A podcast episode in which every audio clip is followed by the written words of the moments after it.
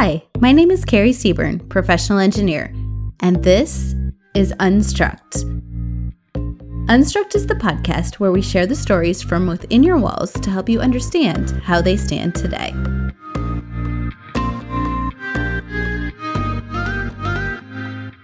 Hello, and welcome back to Unstruct.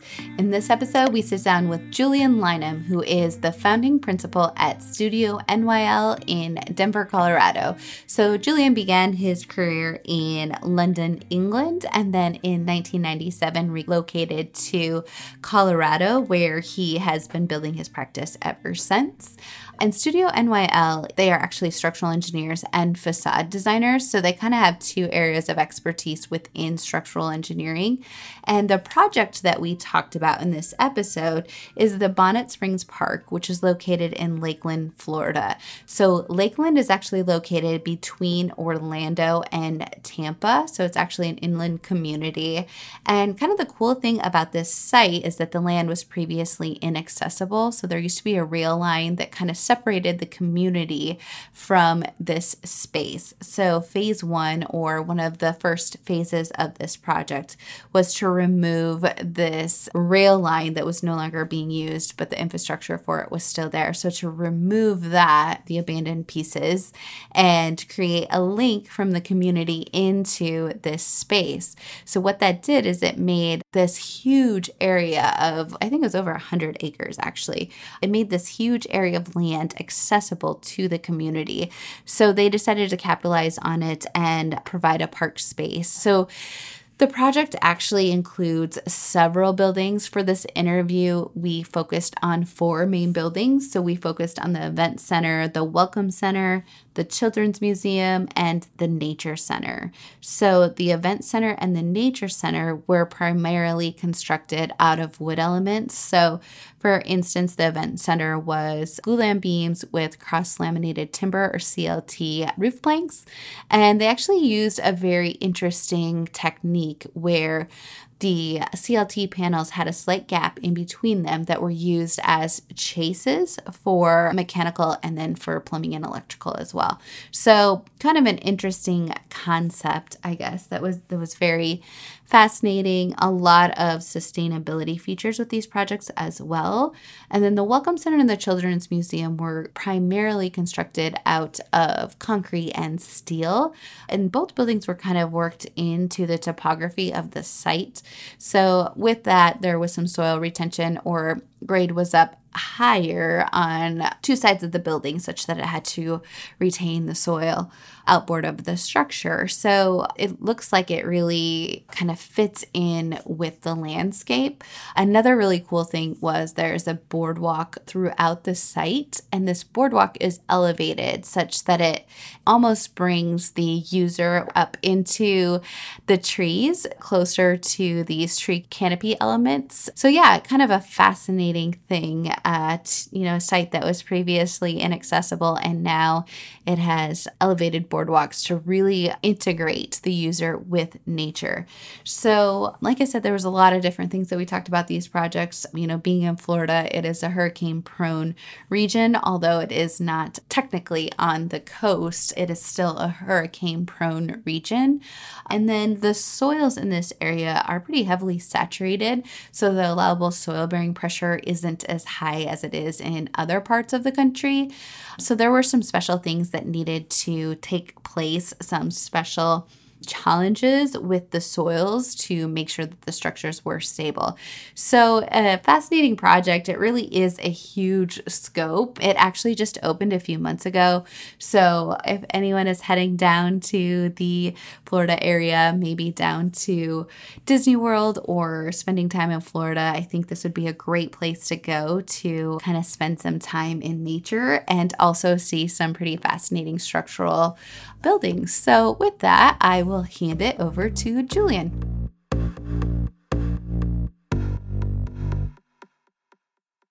Julian, thank you so much for being here today. Thank you very much, Carrie. It's a pleasure. I love your podcast and it's nice to be invited. Thank you.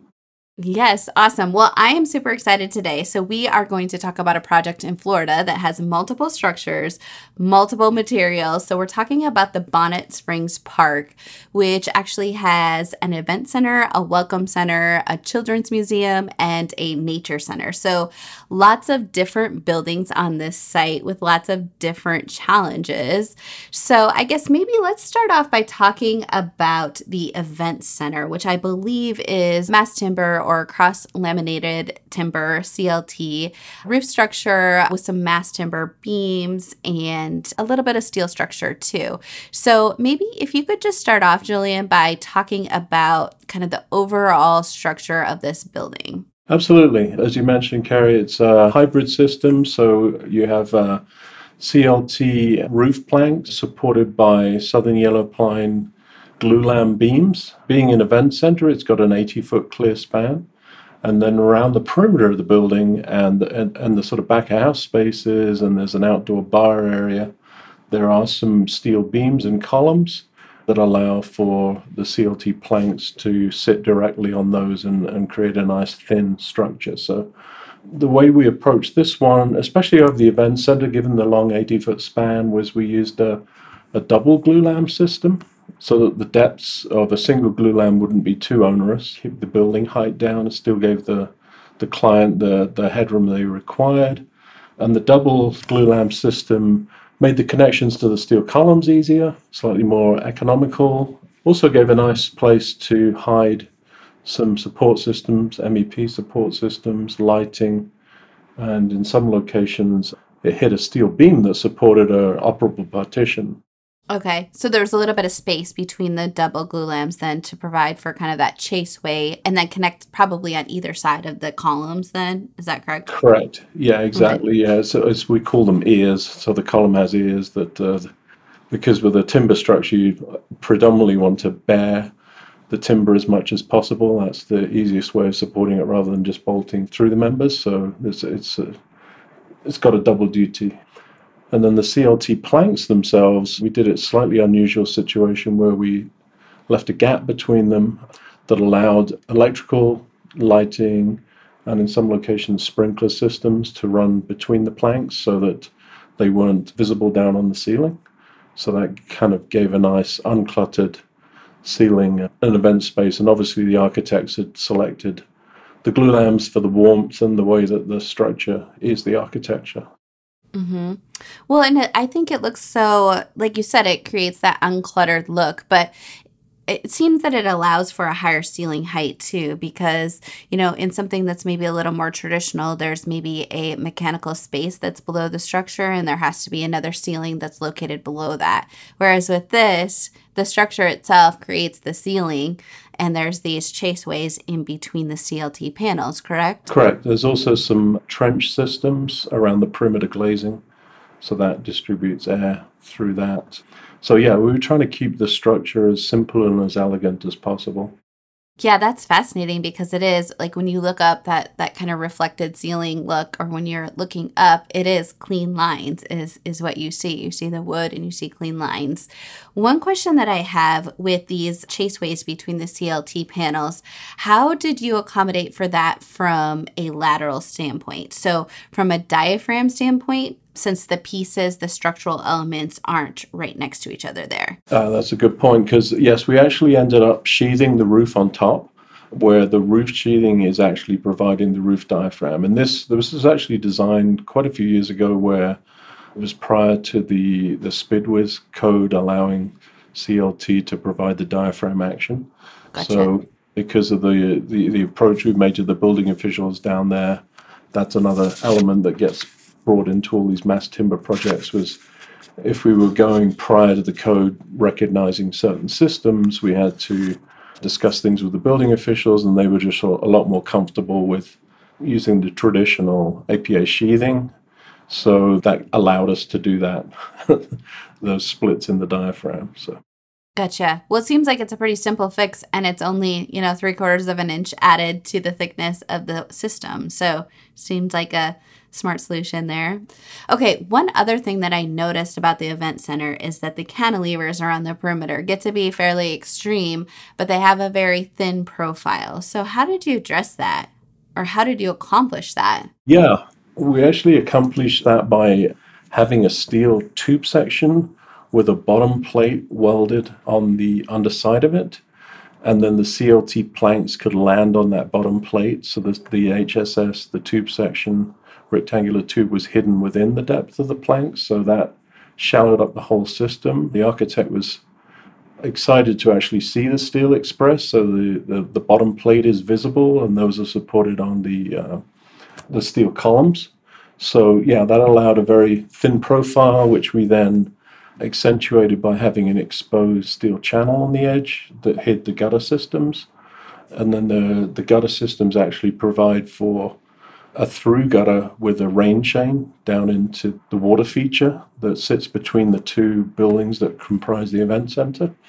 So yeah, that was that was a good system that provided that nice thin profile that all architects like. Yes. Well, and I feel like it was a great marrying of the two elements too, steel and wood. Like it, it just looks like it fits together. But you brought up another good point about the rain chain and about just capturing that roof moisture, rain, water, and using it for the landscaping, I believe, correct? Yes, there's a, a landscape feature between the buildings um, with a, a water feature element. And there's also some water quality, so collecting the rain systems allows for you know the, the, natural water quality and to happen before the water then gets discharged so. Awesome. Love that. So let's move on to the welcome center which is a completely different system. And that's what I love about this whole project. It's like really, I see two different systems. There's for the four main buildings, there's two buildings that are composed of steel framed with like a slab on metal deck system, and then two buildings that are very natural uh, expressed wood elements and i love how there's these two main different systems and then how it all ties together. So the welcome center i believe that's mostly framed out of steel with a concrete metal deck. Is that correct? That is correct. Concrete metal deck on the upper level with the second floor and then a, a standard metal deck just for the roof itself. So yeah traditional steel framing systems Gotcha. We used the concrete elevator and stair cores for lateral and supplemented that where necessary with some steel brace frames. And that, that was the case on the Welcome Center and also on the, the Children's Museum project. And the Welcome Center had a lot of curvilinear geometry, which was welcoming. That was the architecture expression, was a, a nice soft approach, welcoming for visitors and children. We basically were tasked with getting as, as efficient a steel frame as we could and being orthogonal wherever we could. And then we had to deal with the curvilinear aspects out on the facades to provide that nice rounded look. And we did that fundamentally with some structural steel framing wherever possible, and then that was enhanced by cold form metal framing to create the architectural facades and soffits. Gotcha. Well, I love the juxtaposition of, you know, the event center is very orthogonal, very straight, clean lines. And then you move to the welcome center and it's very organic and that's from a 3d standpoint too. Just like you described it looks like the the 2d floor plate was very organic and curved but vertically that happens as well because grade is up higher on the sides and then drops down a level right to get into the entrance of the building? Yeah on the absolutely. On the children's museum and the cafe buildings which are on that same side of the uh, of the site, the whole landscape site. There's a 170 acre site, so it's an enormous site. Um, you come in at the Welcome Center, and then the road takes you from there up to the Children's Museum and the cafe. And those, as you say, are, are really nestled into the ground. Originally, that was being called a bridge building because we the concept was originally that the buildings would, would tie across at the upper level. Unfortunately, that sort of went away throughout the design process, but the buildings are nestled into the ground to the full extent where there's about a 15 foot high retaining wall with all that lateral earth pressure that needed to get resisted.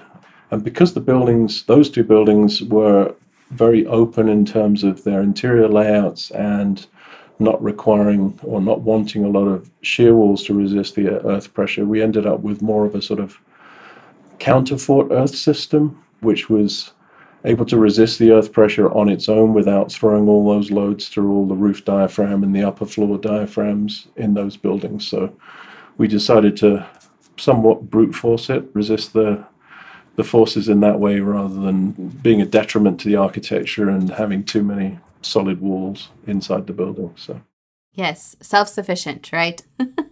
self sustained wall. So, this project is located in central Florida between Orlando and Tampa. And I know the water table is very high in this part of Florida. So, did you have any special requirements or special challenges, I guess, with the soils? Yes, a lot of special challenges. So, uh, given as, as, as I was mentioning, the site is so large, we had some variable ground conditions throughout the site. And as, as you'd mentioned earlier, we had a total of about 15 different buildings.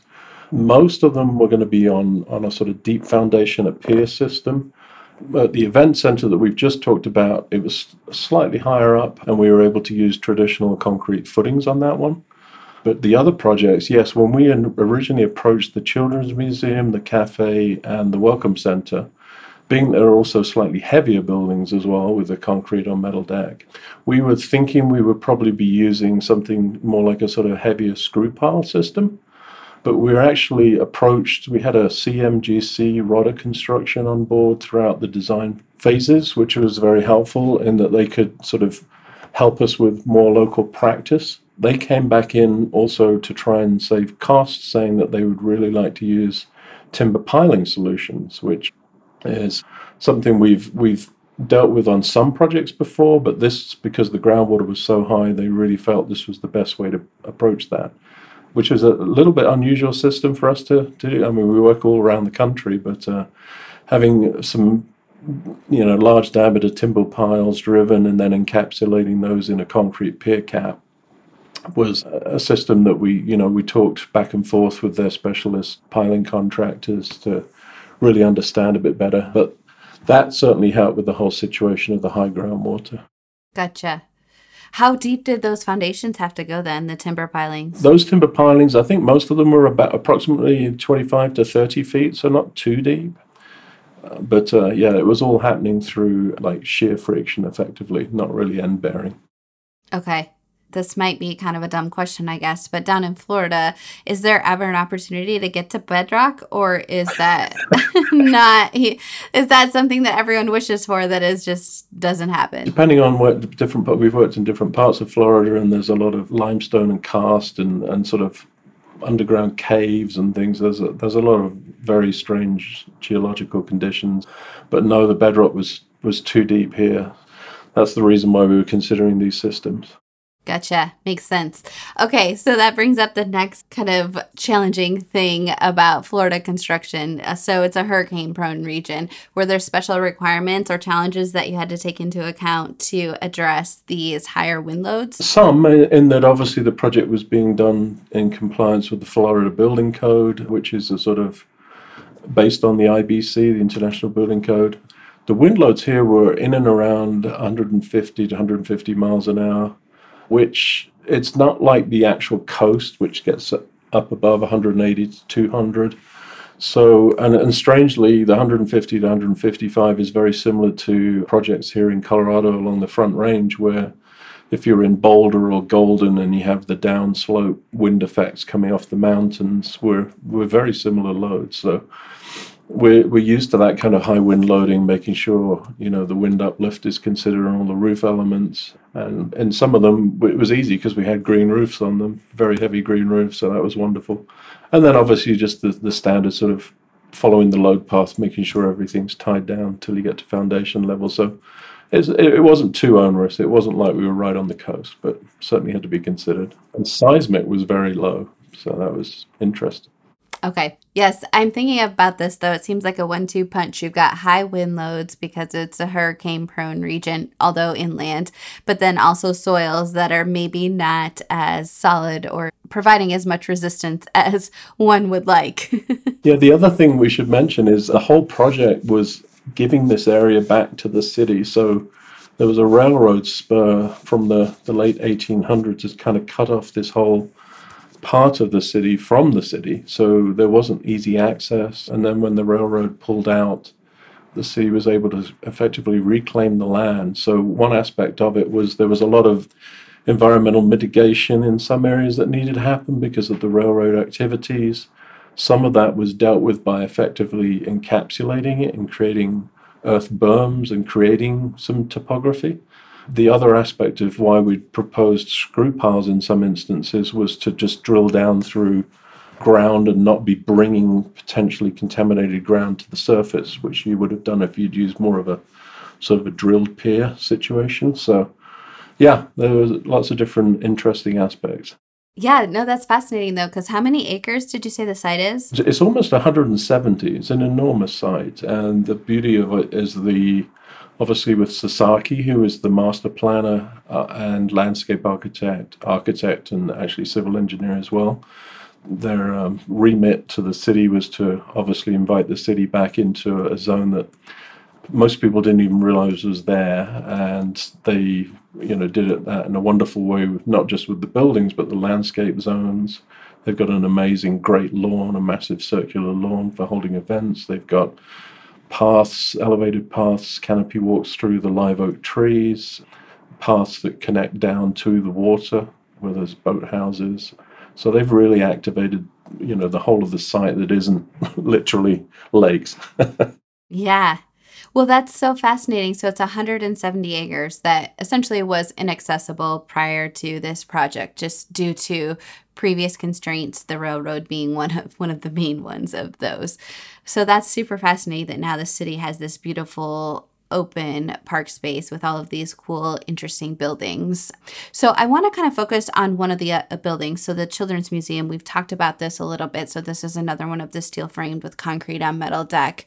I noticed from the exterior elevation here that there are some almost like tree like elements that are columns around the perimeter. Are those functioning as gravity and lateral, or what is the function of those exterior angled column elements, I'll call them. exactly. People in the office will be laughing because I try and promote tree columns on most projects I get involved with just for the sort of not exactly biomimicry, but just a you know a playful aspect. Well, I picked up on that. well, given that it's a children's museum, but yeah, but the architect was certainly promoting that and, and having some playful aspects. But yes, they're predominantly gravity load for the colonnade structure, which and then they kind of bridge between the two buildings. There is actually a structural expansion joint between the two, but they provide like a, a covered link between the two buildings. This was where the buildings were originally going to be tied across and truly be a bridge building, but that that went away as I said earlier. They have a little bit of lateral in them just from the colonnade roof structure, so but not much.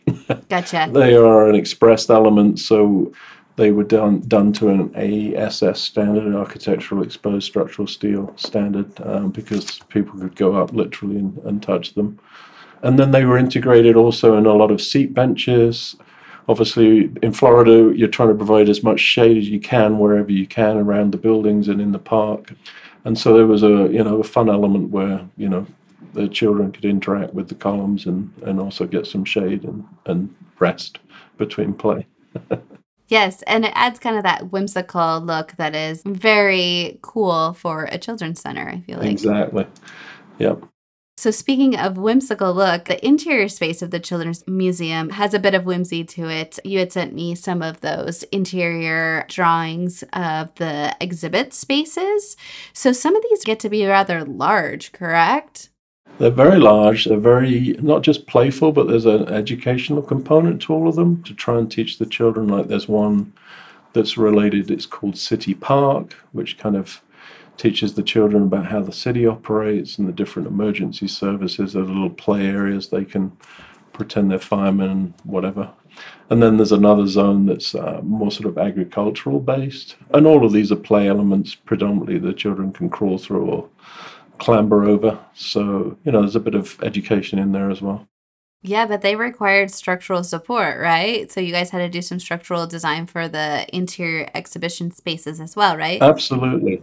Yeah, we were lucky because, I mean, predominantly our initial contract was for the primary structures and the buildings, and then we were approached later on by the exhibit designers saying, well, you know, you're the person that knows the most about the buildings and would like to hang a lot of stuff off the roof. So would you like to engineer the exhibits? And, uh, you know, that's part of what we do as our firm is we've we do a lot of sculptures and art artwork. So we've done quite a few exhibit spaces as well. This was great because then you get to play with lots of non-traditional materials.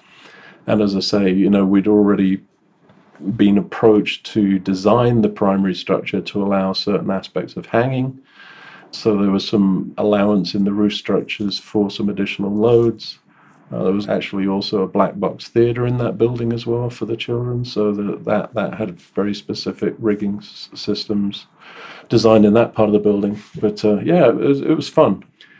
I think we played with structures that were made out of stainless steel, aluminum, lots of different types of wood, even like high density polyethylene, and then hemp rope and climbing rope and streamers and you know you're just trying to figure out rigging systems and cable systems to hang all this stuff. So uh, and i had large large areas that were you know very typical of florida a lot of citrus fruit hanging off the ceiling you know slices of watermelon and, and other things so lots of lemons and things. It was fantastic So uh, the question that I can't help but ask, have you been able to go down there and try out all of this stuff at the Children's Museum? Not yet, because unfortunately, all of this was happening during the pandemic. So the buildings all opened only a few months ago.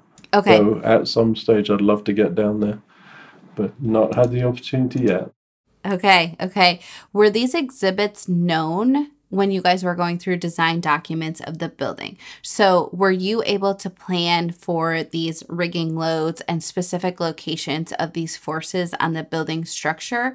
Or is it something where you had to have a more generalized area of this area can handle something here? We don't know what it is. Or, I mean, how specific was that? Or how much of the exhibit space was determined prior to construction documents being released? Most of it was the latter. So most of it was more of a sort of blanket additional load that we incorporated into the underside of the second floor or in some areas in the underside of the roof. So the zones within the building were identified as zones that would have exhibits. Obviously, we put a little bit of extra in the floor load allowances as well, knowing that something would be built on top and in addition to the live load assembly loads that we had to have in the building for per code. So, and with our experience of done, having done a few of these systems, we had a rough idea. We knew that you know when it came in, things would might be a little heavier, but what the kind of games you play then are sort of balancing off some areas against others. So yeah, it all turned out fine. yeah, we had enough allowance in, in various areas, and, and where we didn't, then we would design the system to kind of span between two zones and share the load, things like that. So Gotcha. Yet another benefit of being the engineer of record on the project and having access to all of those design documents. yes, and computer software analyses. Yes. For sure. Okay, so we kind of talked about three of the main buildings. We've talked about the event center, the welcome center, and the children's museum. There's another notable, I mean, there's several, like you said, there's 15 structures on the property. We're kind of focusing on four of the notable, I hate to say more notable because I'm sure they are all important and I feel bad for the other 11 that I am not focusing on. But the Nature Center. So the Nature Center is located, I believe, right on the edge of a lake, right? Correct. Yeah, it's uh, it comprises of actually two buildings. So there's a building literally right on the lake shore that has a lower level which is where they can store all the boats and kayaks that will be used on the lake out of season. And so that lower level has like a, a pier element, timber piled pier with a wood frame pier where the boats can be dragged out and then lowered into the water. The boardwalks, as I mentioned earlier, that go throughout the park are elevated typically, and they come down and meet the water at this low level of the building. And then the upper level of that particular building has got a small little cafe bar space where you can sit and relax and look out over the water. And then further along the boardwalk, back towards the Welcome Center, there's a second nature center building which is more like a small little sort of exhibit space for, for children to learn more about the nature and the, the wildlife that's in and around these lakes. So it's an educational space as well as, you know, kind of like a fun space for the kids to see exhibits. And those elements are, as you say, elevated up off the ground. You feel like you're part of the boardwalk system as you approach them.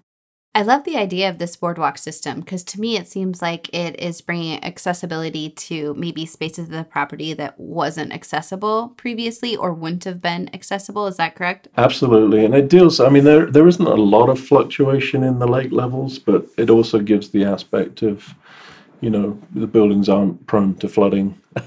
so, yeah, no, it's great. And, and uh, as you say, it's, it's, it is accessible, which is great.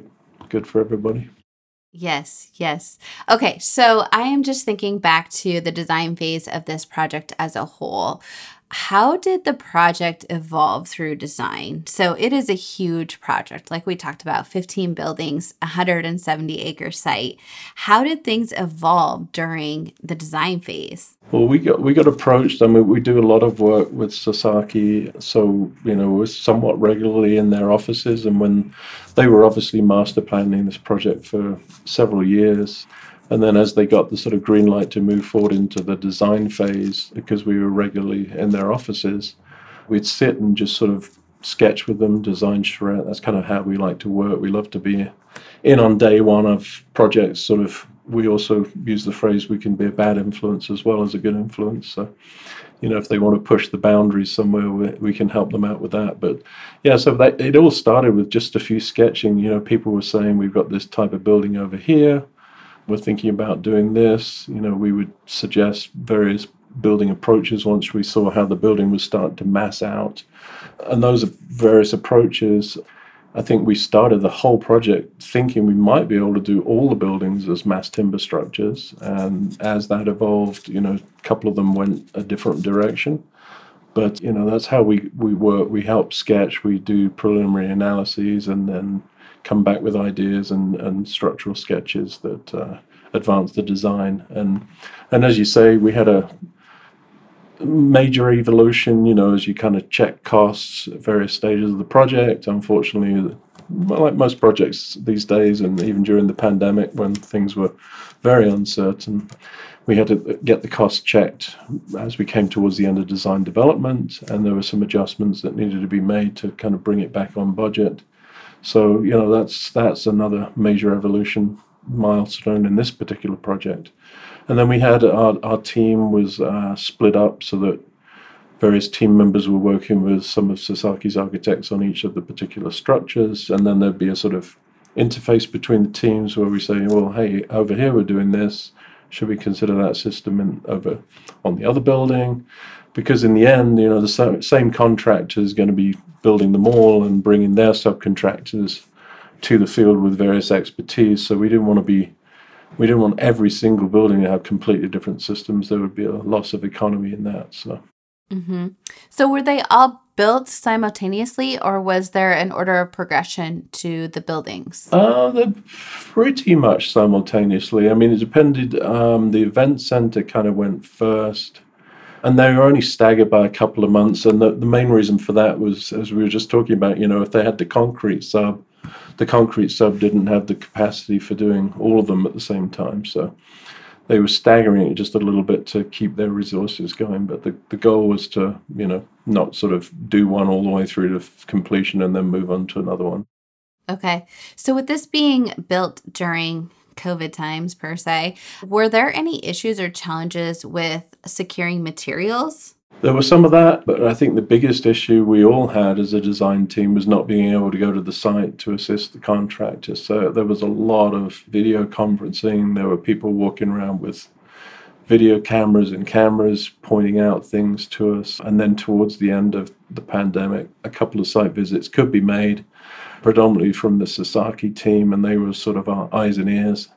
But uh, yeah, most of the things that we had on other projects, you know, delays in like elevators or rooftop units, things that long lead items, they were trying to trying to get those purchased as soon as they could to minimize the impact on the schedule.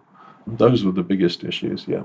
Okay, okay. So a little forethought on the contractor side, which is awesome.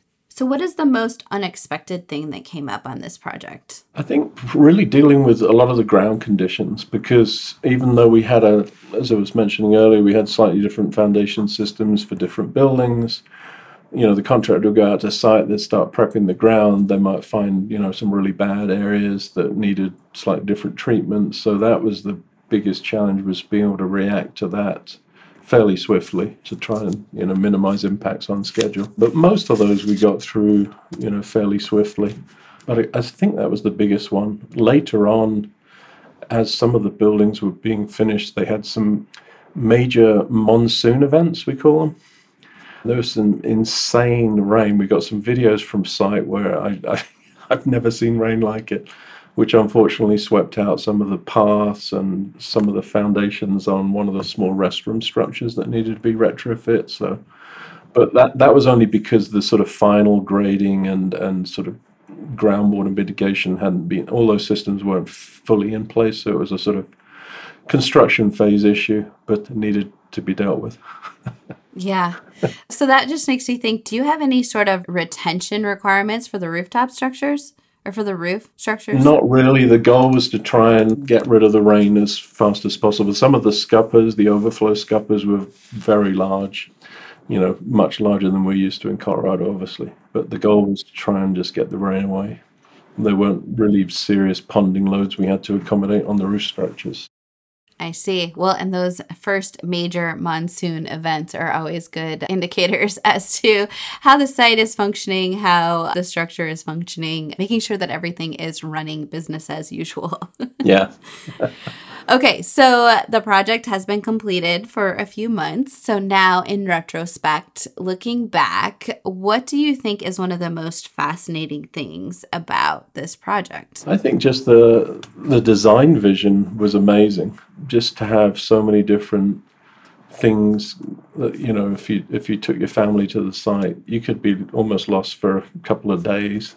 There's so much to do on the site. So I think just uh, that was an amazing thing that we got to be part of, trying to uh, you know sort of realize that vision in you know expressing architecture certain ways, or as we'd mentioned, the sort of boardwalk elements. There was some elevated canopies going through the live oak trees that were fun to design. That went through a VE exercise, but you know they still managed to have that aspect, which is pretty amazing. Some of those are like 20 foot off the ground, which uh, I we get feedback from you know the children saying it's amazing because there's a sort of almost like a secret area where you go along and you can find a there's like a sort of massive house in the middle of the forest up on the boardwalks that's fun for them to play in so.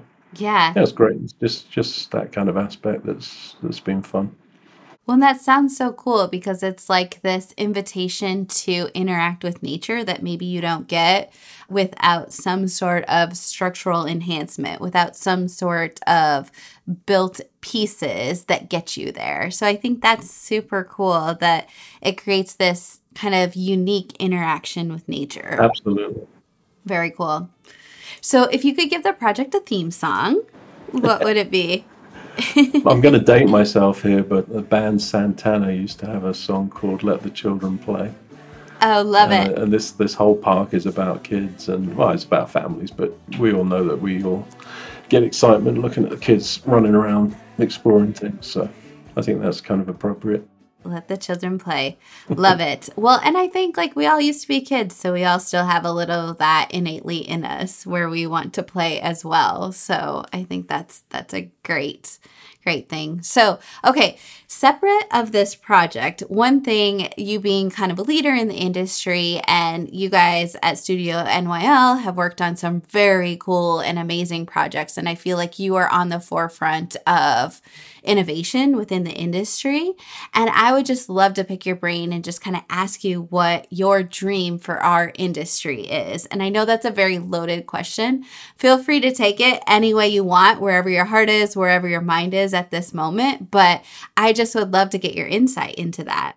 Well, thanks. I, I've always, the, the most successful projects in my mind are the ones where we truly collaborate. And I'm not just talking within the design team, I'm talking between the design team, the construction team, and the owner. So, you know, when everybody's around a table, nobody's staying in their silo and only talking about their their uh, specialties. Everybody's throwing ideas out there. As I mentioned earlier, that phrase of we can be a bad influence." I mean, we, we, we comment on everything when we're involved with the design because we've seen we were lucky we've seen so many projects. So, but I think also that that reflects into potentially the way the industry contracts are starting to go. There's a bit more design assist. There's a bit more design build. So when we can have the construction specialty people, the contractors at the table with us as we design, that is by far the best project. And now the only hindrance to that, obviously, is owners tend to like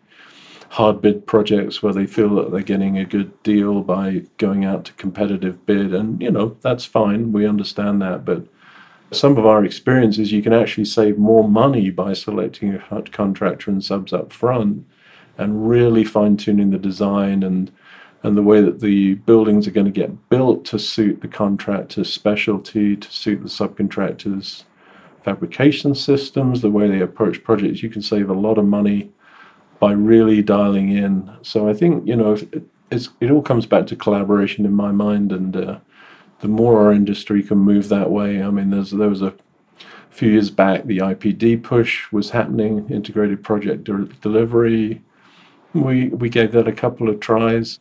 You know, not as successful as I'd hoped. I think it's probably more related to certain project types where that can really work. But uh, that's the that's the way I think the whole industry can. You know, it's like raise all ships or whatever the phrase is, where we can all benefit from it. So.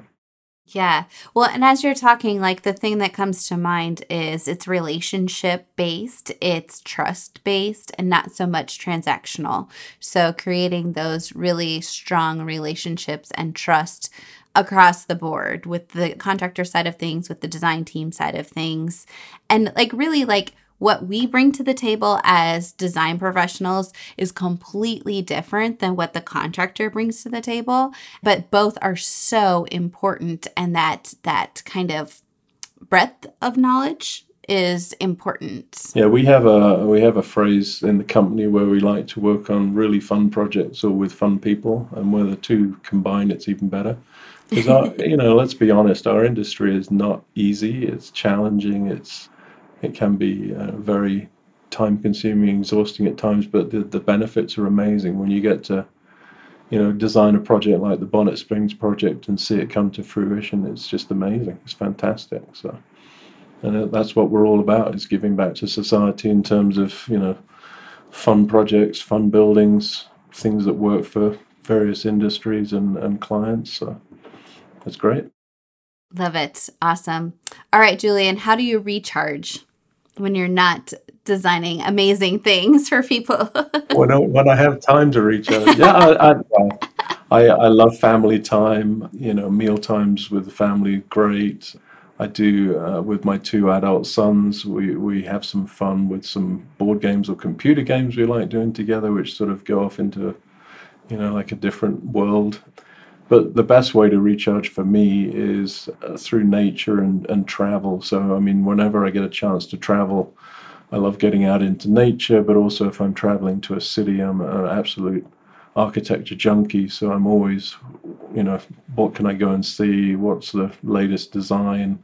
How can I learn from what other people have done? And, you know, whether that's the current technology or whether that's you know, from my background in England, architectural history and, you know, how buildings have been built over the centuries and millennia. It's, it's amazing. and I, I love traveling internationally and meeting people from different cultures, and that always completely energizes me. Seeing how different people are, you know, we're all the same if effectively, but you know, different cultures have different foods and sensibilities. It's that's whenever I can get out, I get out. yes, yes. Well, I think that we as Americans can take a little bit of advice from the European countries as far as vacation and holiday time.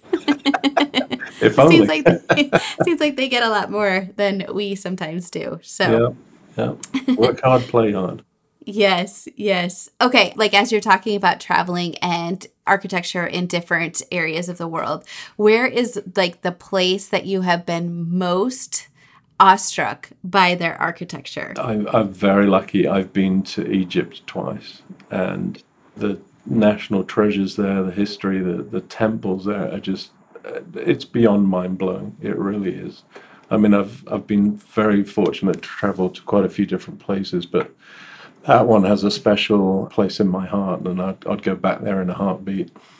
I really want to see that new museum at the Giza pyramids. I don't know if you've seen the design for that, but I haven't. There's a two billion dollar museum by an Irish architect that should be opening in a few months. You know, it's it's such an enormous building. Uh, I, I can't wait to see that one day.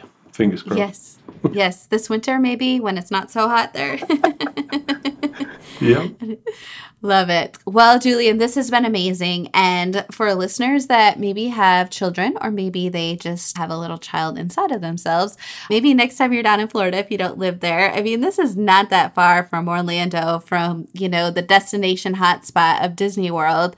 You know, take a trip to Lakeland to the Bonnet Springs Park and do a little exploration into nature and learn a little bit too. So thank you so much for being here, for talking about the project. This has been great great.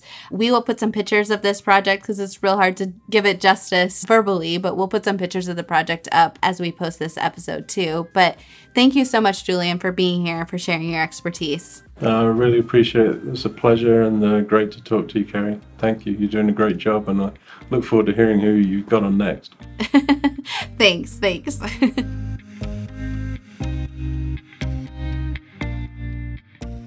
Thank you for listening. If you enjoyed this episode of Unstruct and know someone else who would, please share it with them.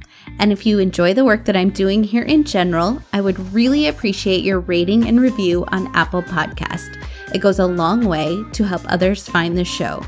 Speaking of finding shows, Unstruct is part of the Gabl Media Network, a place where you can find even more content like this.